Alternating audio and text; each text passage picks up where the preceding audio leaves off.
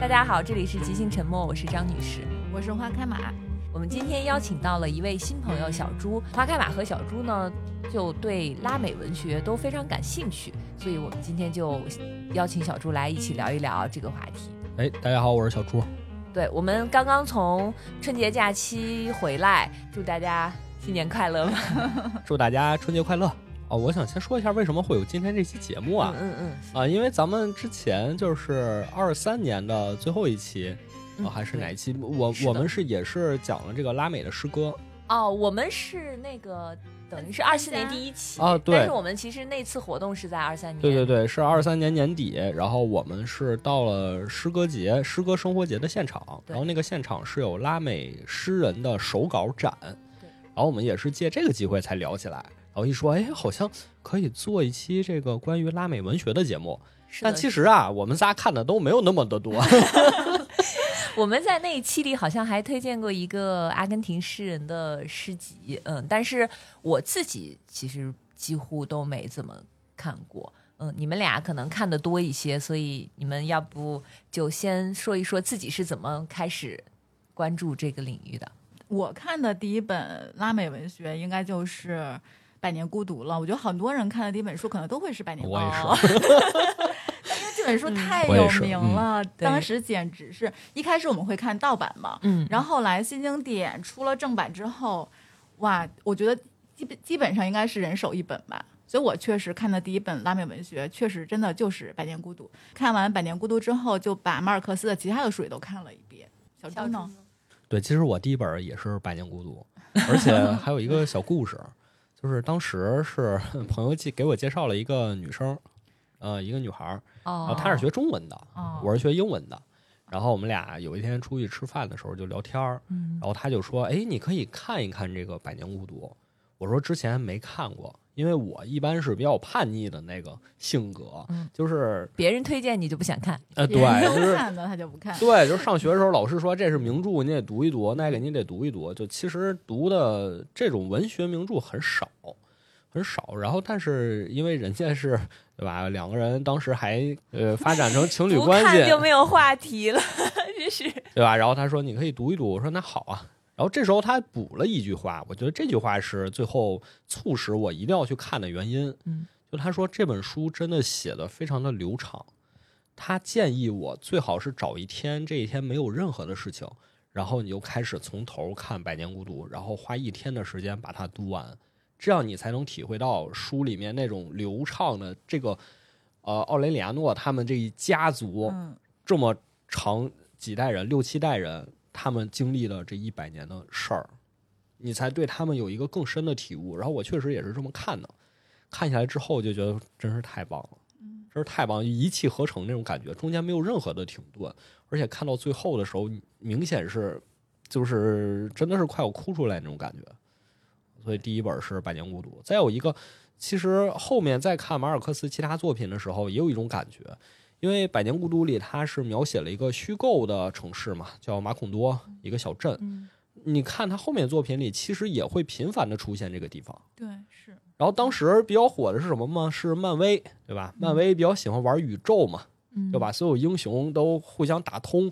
我就想，那是不是马尔克斯在写的时候，他脑子里也构建了一个马孔多的宇宙呢？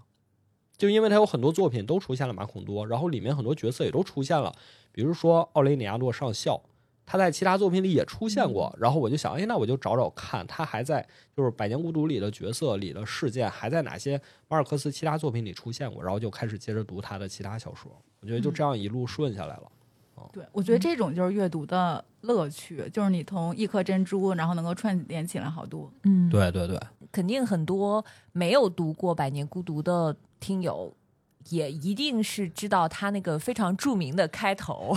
哦，对，奥雷里亚诺·布恩迪亚上校将会想起父亲带他看冰块的那个午后，嗯，对，嗯嗯嗯，经典。嗯对。然后会被很多人就是改套用写改写。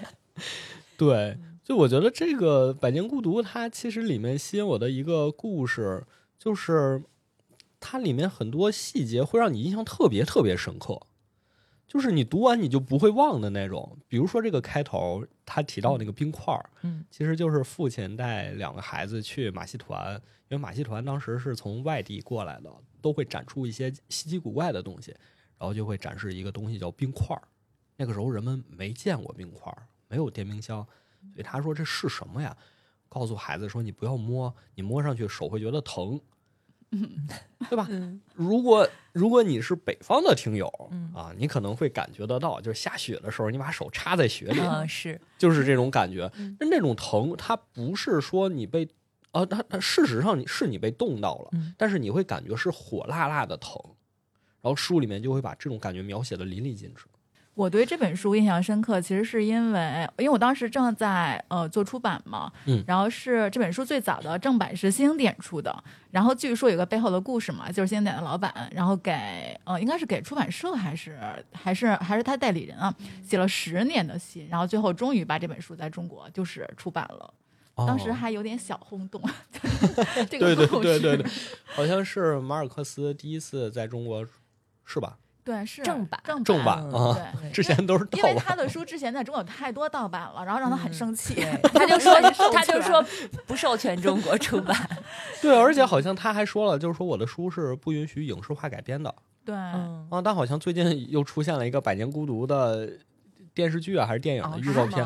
是的，是的真的吗？啊，但不知道什么时候出，是交给网飞了还是哪边哦啊？就也王挺期菲可能也。给他写了十年的信。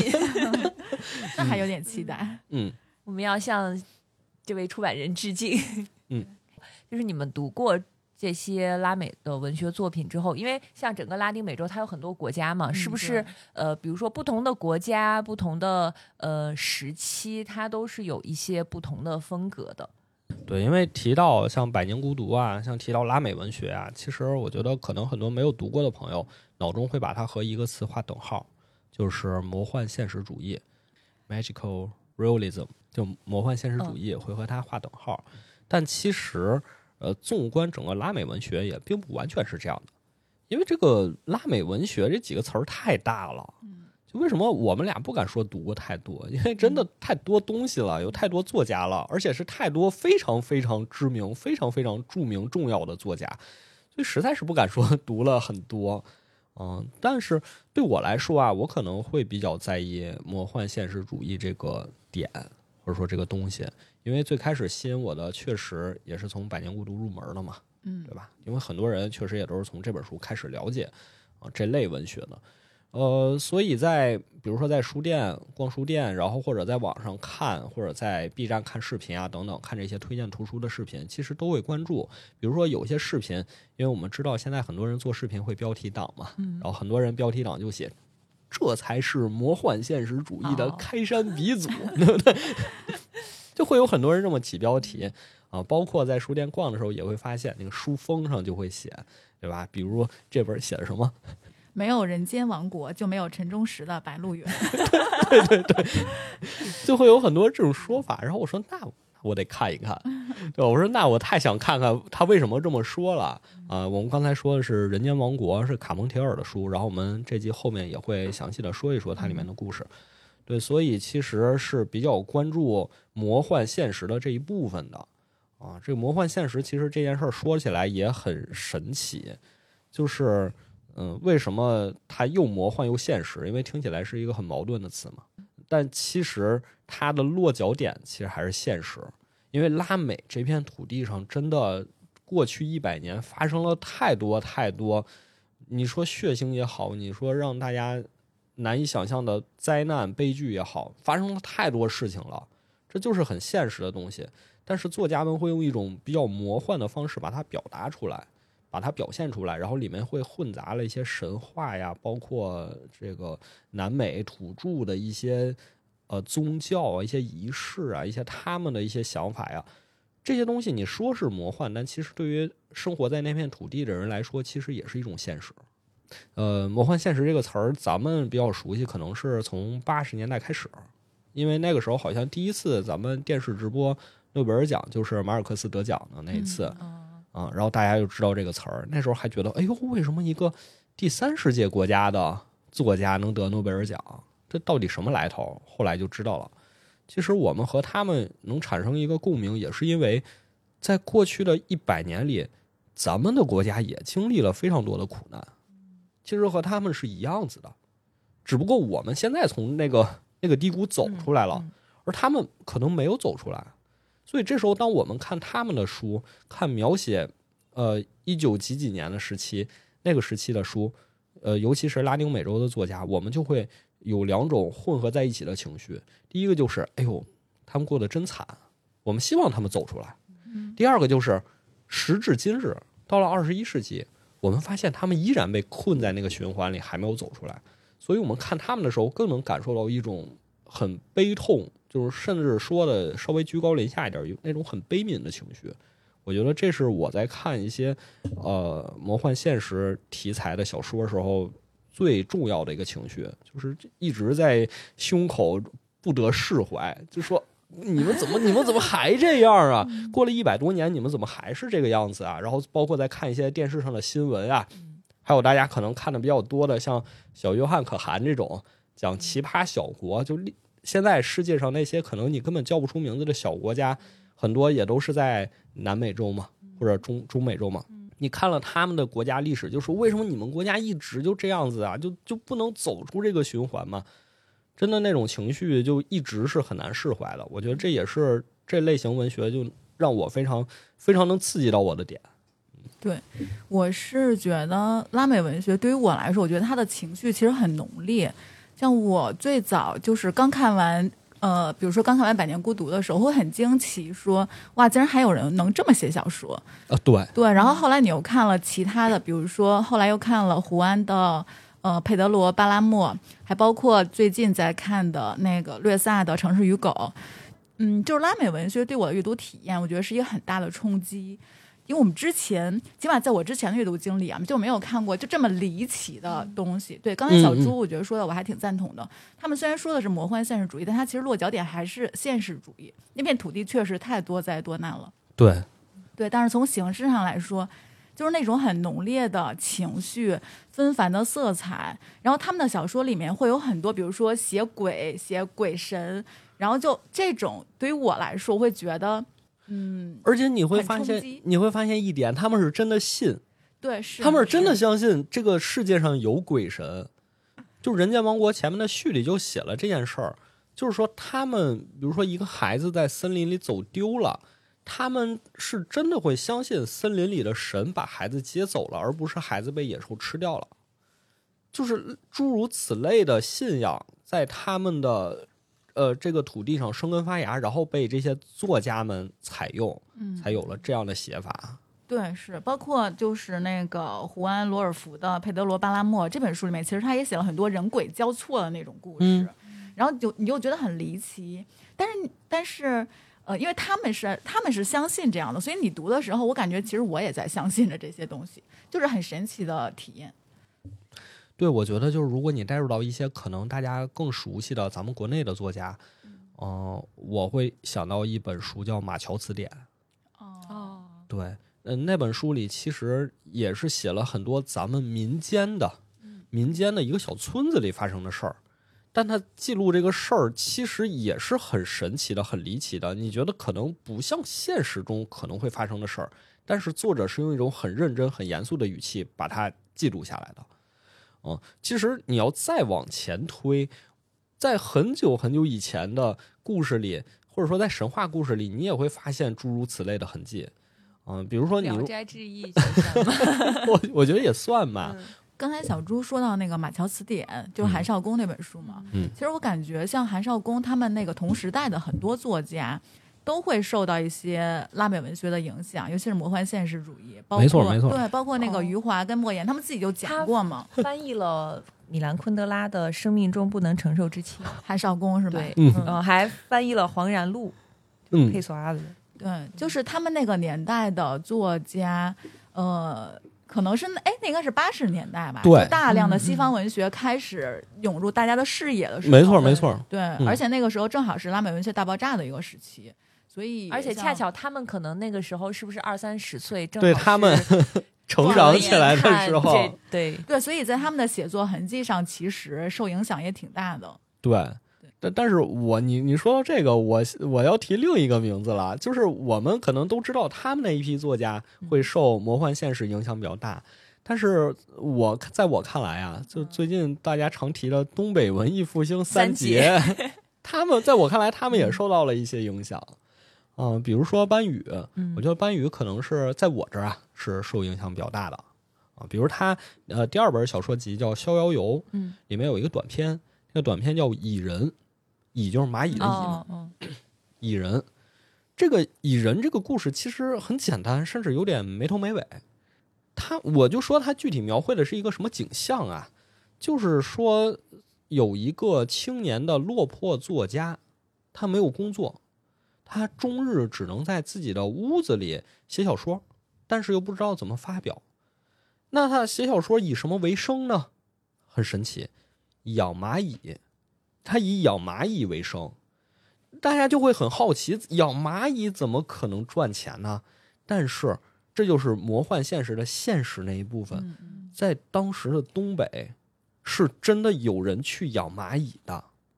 哦，对，是不光是我觉得不光是东北吧，可能北方有很多地方都都有。是真的有人养蚂蚁的。为什么会有人？这个，为什么会有人养蚂蚁？因为当时有一个广告叫蚁力神，听过这个广告，当时有一个广告叫蚁力神啊，说我们这个药啊是拿蚂蚁体内提取的什么元素怎么怎么制成的，然后有特别好的功效。但其实它的核心不在于卖那个药，嗯它是说我们现在啊，我们厂子已经呃培养不过来那么多蚂蚁了，嗯所以号召市民们和我们一起来养蚂蚁。啊，于是他就说这个蚂蚁也非常好养，你也不用说像养非常金贵的植物啊什么的宠物一样，你要细心照顾，不用这些都不用。你这个蚂蚁就一缸蚂蚁拿回来放你家啊，定期喂食，放那儿就行了。一年之后，我把这个蚂蚁回收，然后我就给你钱，就就这么一个事儿。这其实现在看来就是有点像那种诈骗。对，其实它本质就是庞氏骗局。嗯比如说这一缸蚂蚁一万块钱，他说一年之后我返你一万三，可能一开始他会定期的返你钱，嗯但是越滚越大，越滚越大，最后一定这个泡沫一定会炸的。嗯他拿这些钱干嘛呢？他们拿这些卖蚂蚁的钱，就是去做其他项目，去做投资，然后赚钱。如果不赚钱了，那这个盘子就没法继续骗下去了。这就是蚁力神，但是在当时的东北是有很多家都是投入到里面的，真的在养这个蚂蚁。你说这个蚁力神的公司，他真的希望、真的需要你养这些蚂蚁吗？他不需要。最后发现他的药里也没有蚂蚁提取出来的什么 这些物质，也完全没有。他就是用这种手段去骗钱。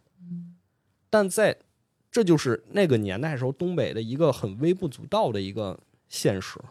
嗯，但你说它魔幻吗？魔幻我觉得他特别魔幻。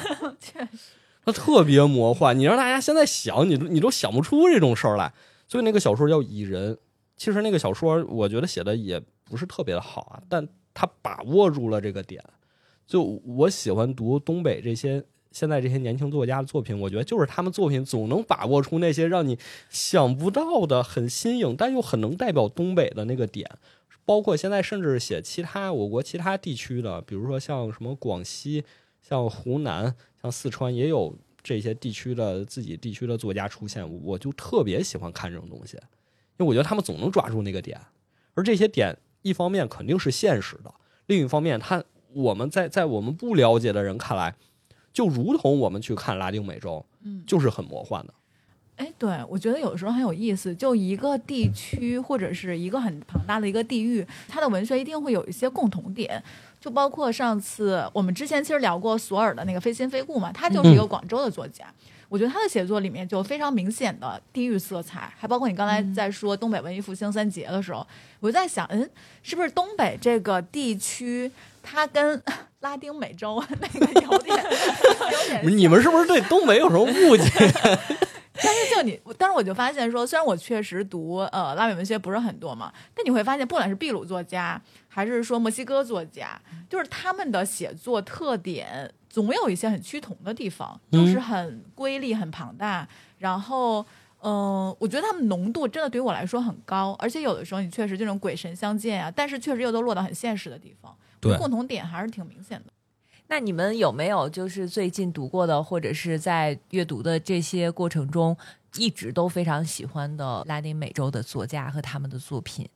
嗯，我最近在读的是略萨的《城市与狗》，因为坦白说，我我在没有读略萨或者没有读胡安之前，我会把拉美拉丁文学等同于魔幻现实主义，但其实这是不对的。对对对，拉丁文拉美文学它其实呃挺丰富的，它可能有魔幻现实主义，它有大地主义，它有结构主义，它其实有很多那个不同的文学类型。对文学类型。嗯。对，然后我最近确实，我之前真的没有看过略萨，我是从最近开始看的。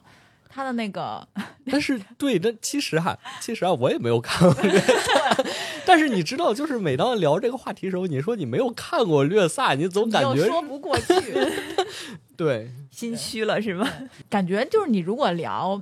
呃，聊拉美文学，有几个人你是避不开的，略萨就其就一定是其中一个，还包括刚才就是我们在节目开始之前，我跟小朱我们俩闲聊的时候说，哎，你看没看过波拉尼奥？然后小朱说没看过，我说嗯，但是我的书架上有，但是我也没看，因为他我其实也有，就是你都是二六六六是吗？我觉得这个书好像有点像那个《百年孤独》，就是哪怕是没看过，我一定是买过，或者是我知道它某些。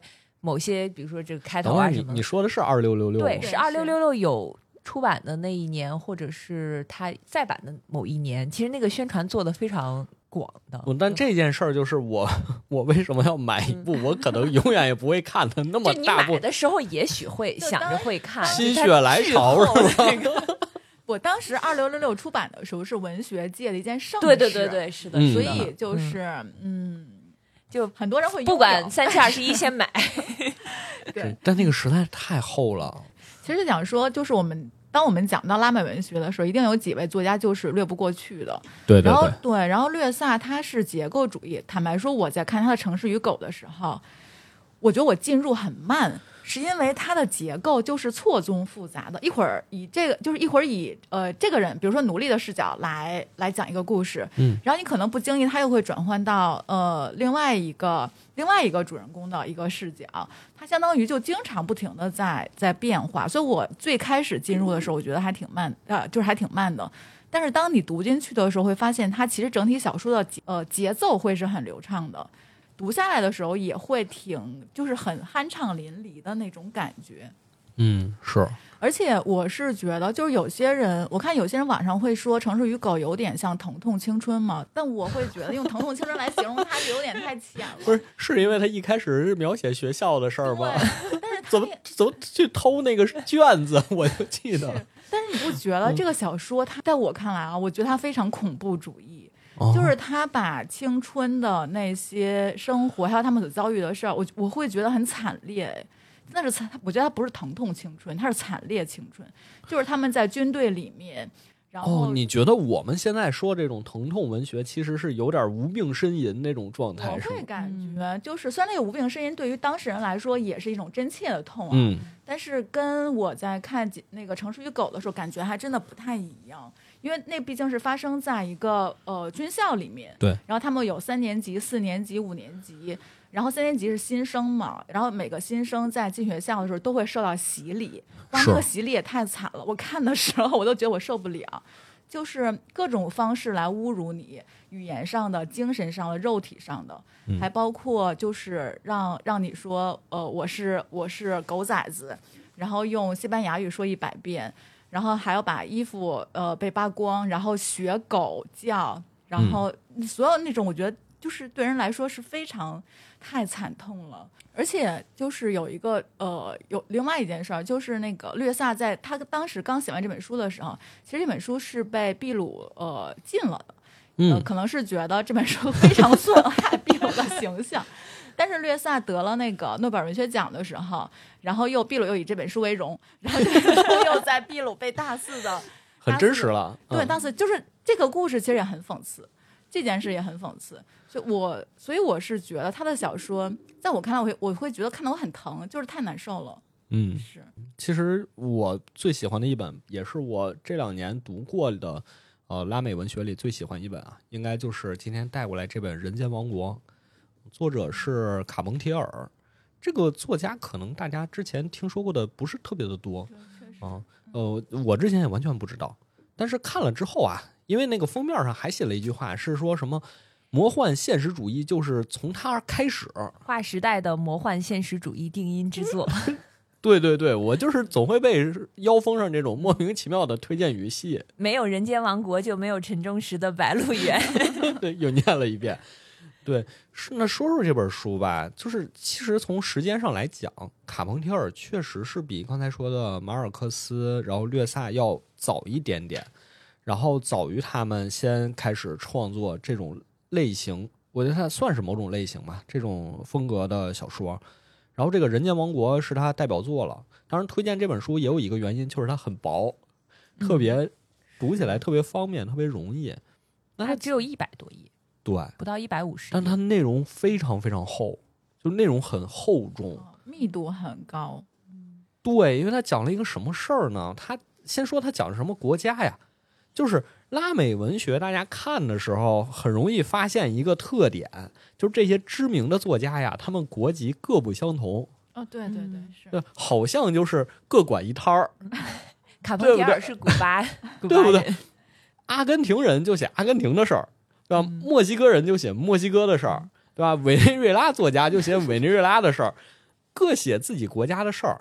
那卡彭提尔这本书写的是哪儿的事儿呢？呃，这个国家叫海地。两位有没有想过说，第一次听到海地这个地名是在什么时候？好像是经常有一些灾难发生吧，或者战乱啊什么的。嗯，好像对我第一次听暴乱对好像也是嗯一零年左右，就是说发生大地震还是什么事儿，就是海地。但是当时只是听过这个名字，嗯对，就完全不知道它是哪儿，以及这个地方发生了什么。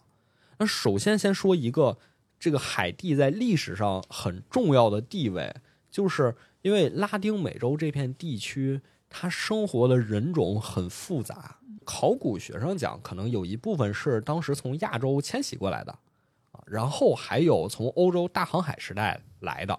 当时大航海时代最著名的两个国家是哪儿呢？就是西班牙和葡萄牙嘛。所以其实大部分那个地区的人不是说西班牙语，就是说葡萄牙语。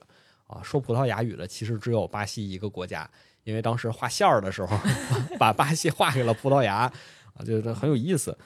然后这些白人吧，这些欧洲人，他们又催生了黑奴贸易，所以又会从黑洲调很多黑人过来，于是整个拉丁美洲的人种啊，就成了一锅粥，哦，就是什么人都有，而且他们还会生混血。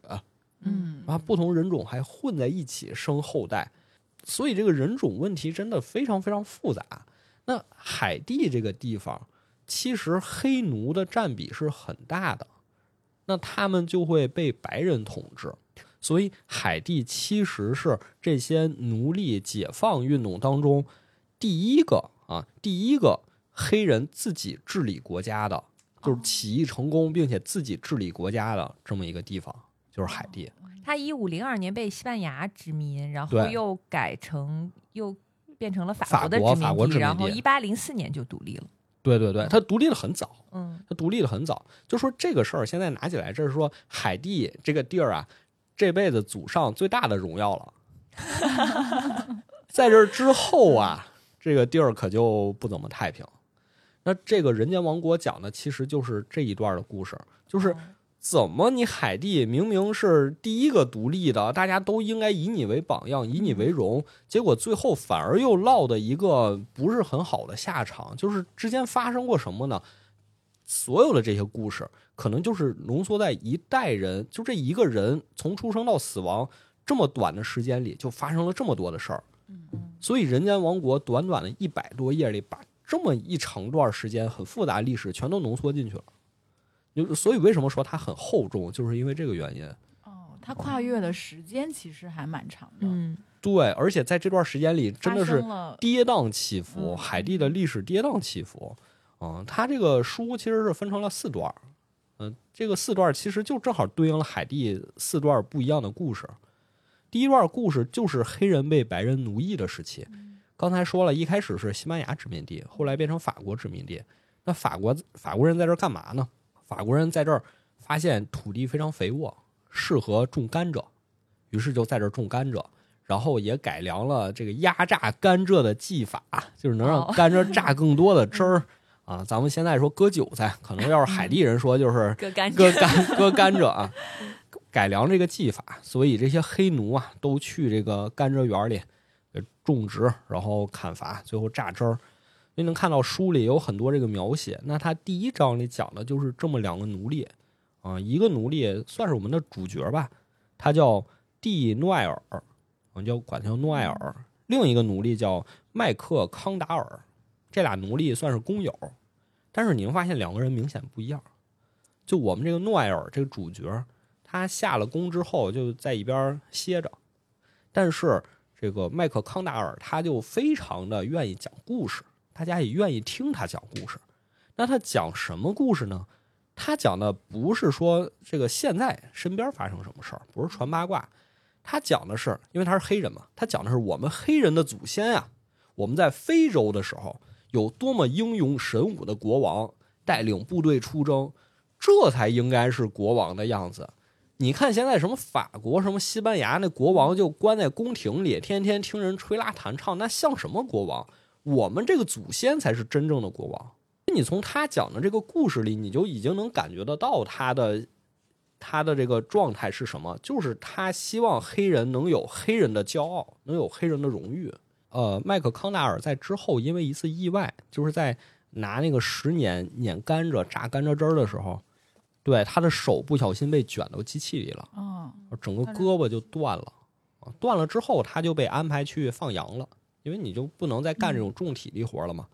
结果他在放羊过程中又认识了一个巫婆，俩人就开始交流，说：“哎呦，这个野地里有什么，比如说什么蘑菇啊，能置换呀、能做出什么毒药啊？”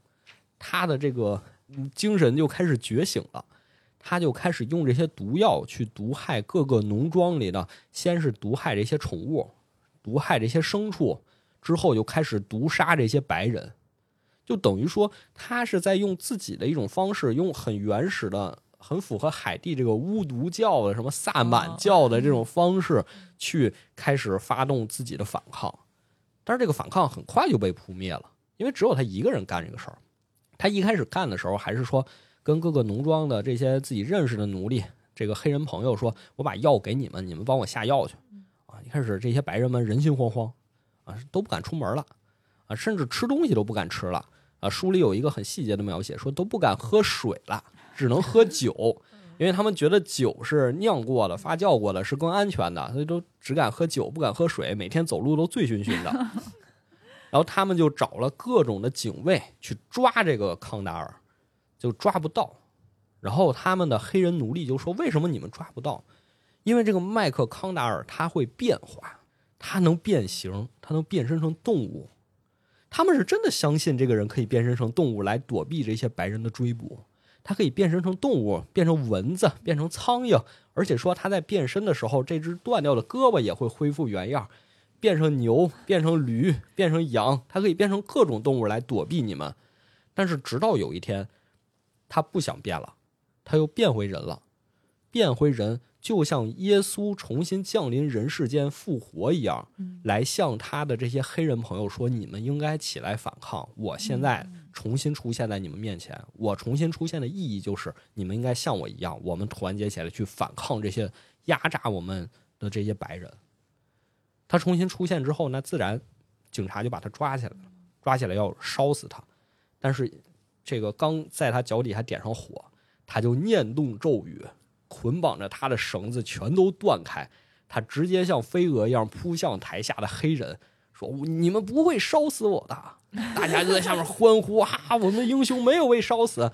但最后还是被这个抓起来投入到火里。但是被烧完之后，发现大地一干二净，根本没有找到他的尸体。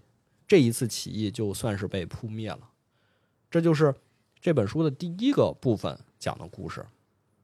等到第二个部分呢，就是说这个麦克康纳尔又有两个后来人、后继者，他们就开始真正的武装起义了，开始真正的让黑人拿起农具，什么锄头，拿这个铁叉，开始冲进这些白人老爷的庄园，开始杀他们，就开始变成血淋淋的这种暴力了。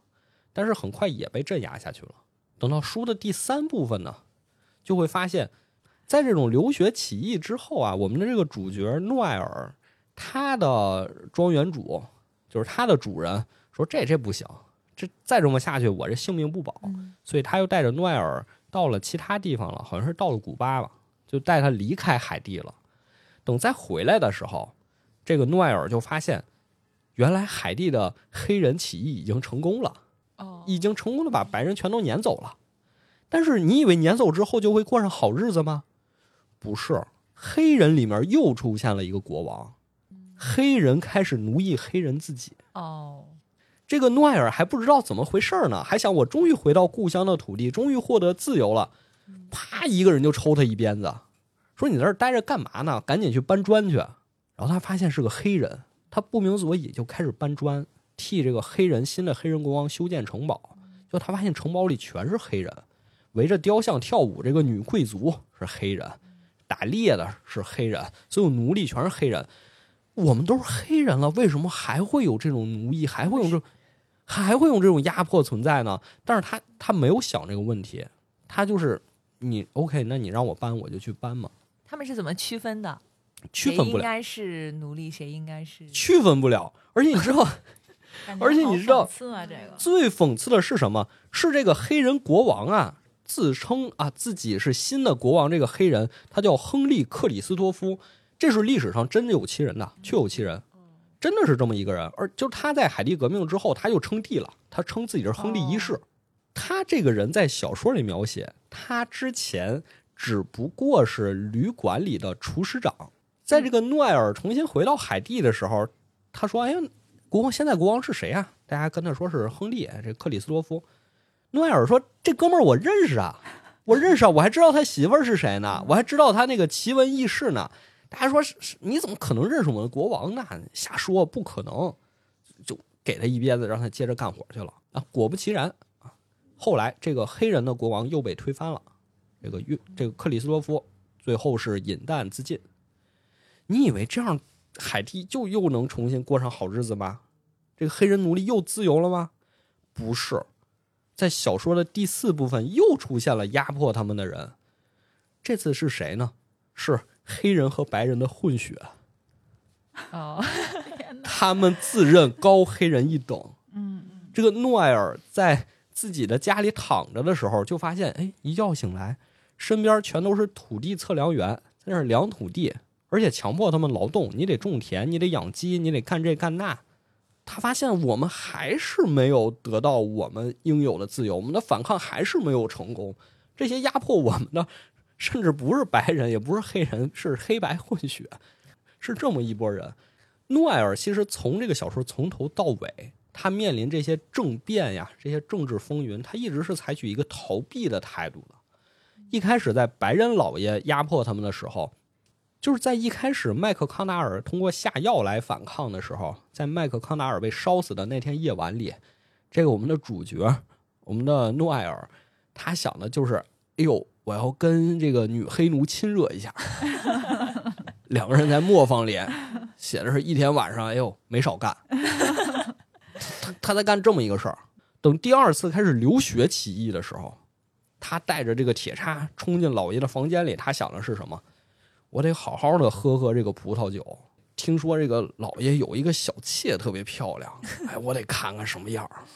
等到最后来，他作为一个黑人被自己黑人同胞奴役去修城堡的时候，结束了这份苦役，回到家的时候，他想的是：哎呦，就躺着得了，我终于回家了。他只是嘴上去骂骂那个黑人国王，自己实际上也没有参与最后推翻他的行动当中。他还是没有觉醒。对，他是一个完全不在乎这些变化的人，但直到最后一刻，他想说我不想再过这种重复来重复去的生活了。他也像最开始的这个麦克康奈尔学会了，说我能变成动物了。他想通过变成动物来逃避自己作为人的这种压迫，但是他发现自己融入不了动物，就是连动物都不接受他，连动物都拒绝他。动物说：“你以为你变成了鹅，你就能加入鹅吗？你就是鹅吗？那不行，我们鹅也有鹅的这个荣耀，我们也有鹅的这种生存法则。”他直到这一刻，他才真正明白自己作为一个黑奴，作为在海地生活这么一个人，他应该有的责任，或者他的身份应该是要做什么事儿的。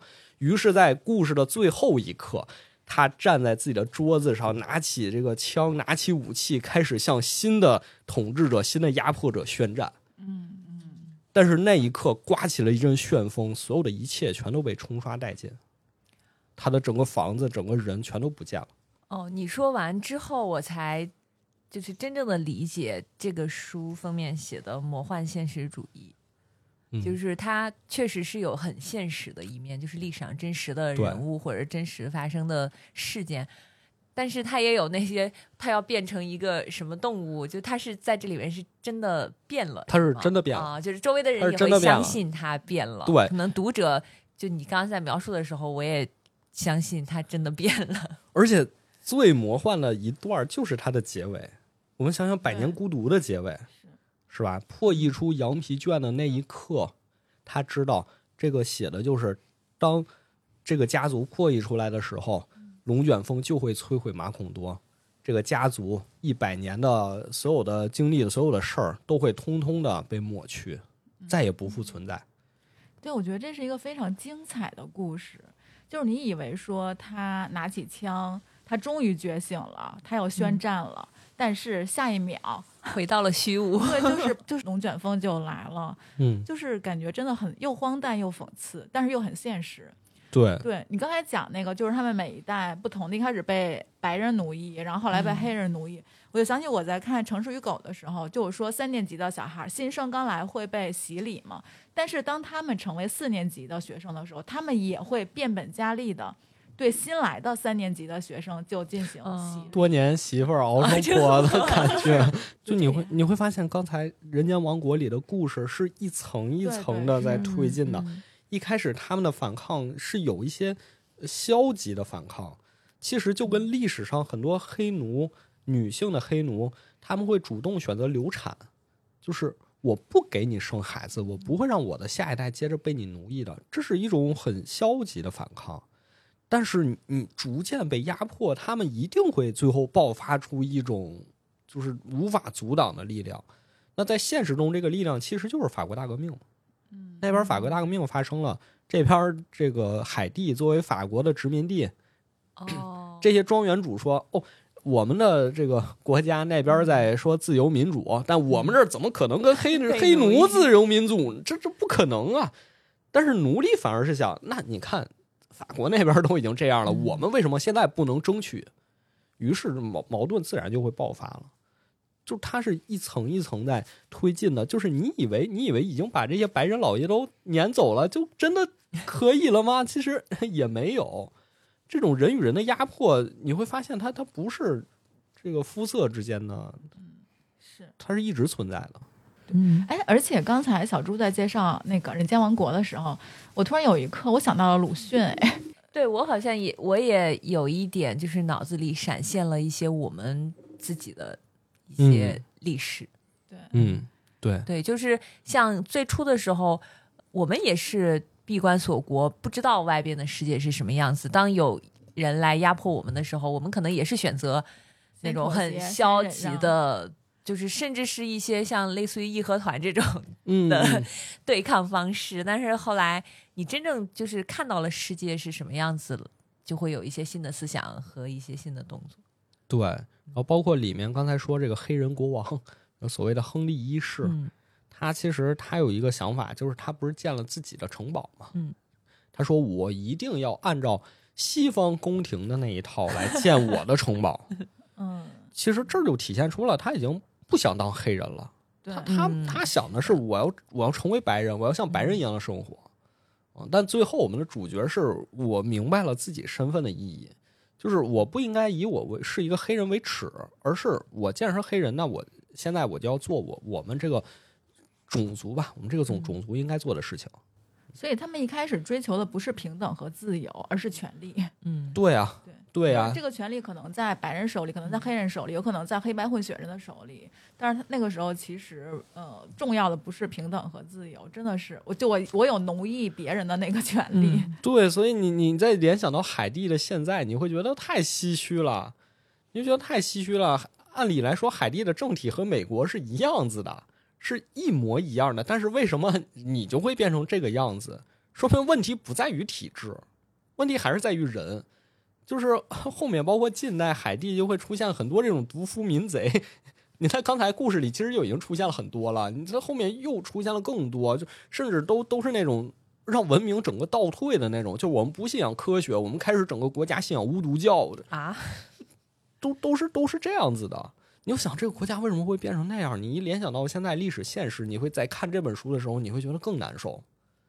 那你们有没有就是？比如说像我这种，我很少读拉美文学，就是像比如说像我推荐，或者像像我这样的呃普通读者来推荐，如果我想要开始读的话，我应该从哪一本书开始读起？比如说我是不是需要了解一些百年孤独历史？我就是我我是不是需要了解一些他们的历史，才能够去理解他们小说里写的这些？比如说像小朱刚才说的。海地的历史，如果我不知道的话，我单纯去看《人间王国》，会不会就是没有那么感同身受？嗯，我是觉得会有一点的。包括像略萨的那本《世界末日之战》，其实也是需要你对当时的情况有一点了解，包括什么解放神学呀，或多或少都应该就知知道它是什么意思，可能读起来更好玩一点，或者更能代入一点。但其实有一些是不太需要知道的，比如说马尔克斯。对，我觉得就直接读就行。当你读进去之后，然后你比如说这本书你读完之后，你对它比较感兴趣，你想了解更多的时候，这个时候可以再去查相关的一些资料呀什么的。对，对，其实我看《人间王国》之前，这些东西我也不知道，我也完全不知道，但是就只知道一个模糊的，可能就知道一个海蒂这个名字。然后去看的时候，包括后面就是为了准备今天这期节目，也看了一些东西嘛，然后会觉得，嗯，他。在我这儿就分量更重了，会有这种感觉。然后我觉得对于这个刚开始看的吧，可能还是真是马尔克斯。我觉得可能这也是就是拉美文学的魅力，就是我不需要很多，其实有很多优秀的其他。国家的文学作品也是这样的，就是我一开始并不知道他们的历史是怎么样的，但是我读了这个书之后，反而想去了解。对对对，如果说忽略到历史这一部分，那我最推荐的应该是一桩事先张扬的谋杀案啊，还是马尔克斯，或者霍乱时期的爱情吧。因为我是觉得文学自有它的魅力，嗯。然后，嗯，对，如果让我推荐的话，我会推荐《霍乱时期的爱情》。我觉得这本书就它毕竟是讲爱情的嘛，很多人比较，大家都比较比较容易共情。哦，所以真的是讲爱情。我以为它只是书名叫《霍乱时期的爱情》，真的是 真的是爱情，而且里面有各种各样的爱情。嗯，好的，嗯，然后包括像事先张扬的谋杀案，就是马尔克斯很会写故事，嗯，他真的很会讲故事，就是一开始就把谜底告诉你了。这个人死了，但他是怎么死的呢？他后面用整本书叙述他为什么要事先说我要杀了他，我要杀了他。哦，对他连凶手都告诉你了，凶手就是这个人。那他为什么要杀另一个人？就他用整本书去给你讲这个故事，而且你会觉得讲下来你是能感同身受的。就是我要是他，我也得，我也得动手杀人。然后包括还有像比如说南方高速，就是。和历史关系不大，但是你从里面能看到很多很尖锐的一些现在社会的一些大家大家的想法吧，就是就这种就蛮有意思的，也不需要需要太多的前期的知识。而且我觉得马尔克斯他后来写的作品其实跟。百年孤独都不是很像，就是百年孤独它可能更魔幻一些。那你像他其他的写的那个，嗯，混乱时期爱情或者一桩事先张扬的谋杀案，感觉其实可以呃更好读一点，就是更进入的读的时候会更好进入一些。嗯，对，毕竟他是一个记者嘛。对他确实很会写故事。对对。